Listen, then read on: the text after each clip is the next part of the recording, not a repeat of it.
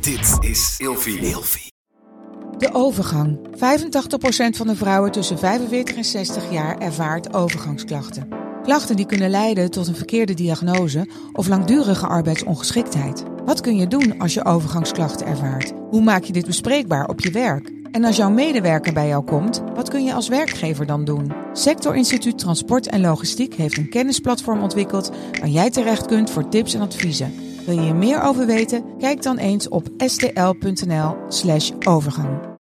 Slapen jij en je partner al jaren in hetzelfde bed en wordt het tijd dat je de onderdelen van het bed moet vervangen? Dit is het perfecte moment om je gehele bed te vernieuwen. Je krijgt namelijk extra korting bovenop de lopende kortingen bij Emma Sleep met de code RELATIEVRAGEN in hoofdletters. Dus ga snel naar emmasleep.nl en bestel jouw bed.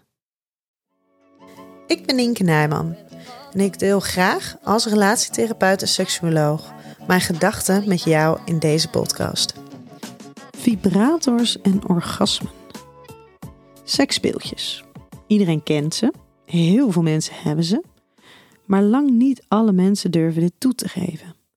Sterker nog, enkel het uitspreken van het woord vibrator, dildo of buttplug brengt bij de meeste mensen al het schaamrood op de wangen.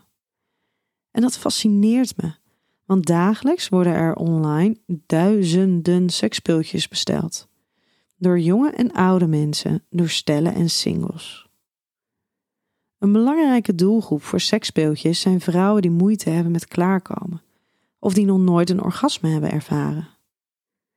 Voor vrouwen die moeite hebben met het bereiken van een orgasme, kan een vibrator zorgen voor net dat beetje extra stimulatie, waardoor je toch een orgasme krijgt. De meningen onder seksuologen over het gebruik van een vibrator bij orgasmeproblemen zijn wisselend. Want ja, het is fijn om te ervaren dat je klaar kan komen, wat je zelfvertrouwen kan geven en je helpt een orgasme te bereiken wanneer je je partner je bevredigt. Maar het kan ook heel goed zijn dat je lichaam wendt aan de stimulatie van de vibrator en dat het hierdoor extra moeilijk wordt om een orgasme te krijgen zonder vibrator. Hierbij kan je je voorstellen dat de stimulatie die van een vibrator afkomt in het niets vergeleken kan worden met de stimulatie door masturbatie of orale seks. De frequentie van de trillingen zijn zo hoog en soms zo sterk dat er wel een orgasme volgt, maar dat de opbouw van lichte opwinding naar het punt van bijna klaarkomen wordt overgeslagen. De intensiteit van het orgasme wordt door veel vrouwen dan ook anders ervaren, waarbij het soms prettig kan zijn om snel naar een orgasme te komen, bijvoorbeeld wanneer het orgasme gebruikt wordt om te ontspannen voor het slapen gaan, maar waarbij de voorkeur vaak toch gaat naar de opbouw van opwinding, naar het orgasme die er plaatsvindt met een partner of met de hand, zonder gebruik van de vibrator. Klaarkomen is namelijk niet alleen een kwestie van de juiste stimulatie van de clitoris.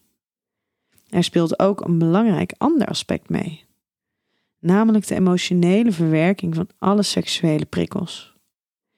Je clitoris kan wel de juiste stimulatie krijgen om een orgasme te krijgen, maar krijg je geest dat ook?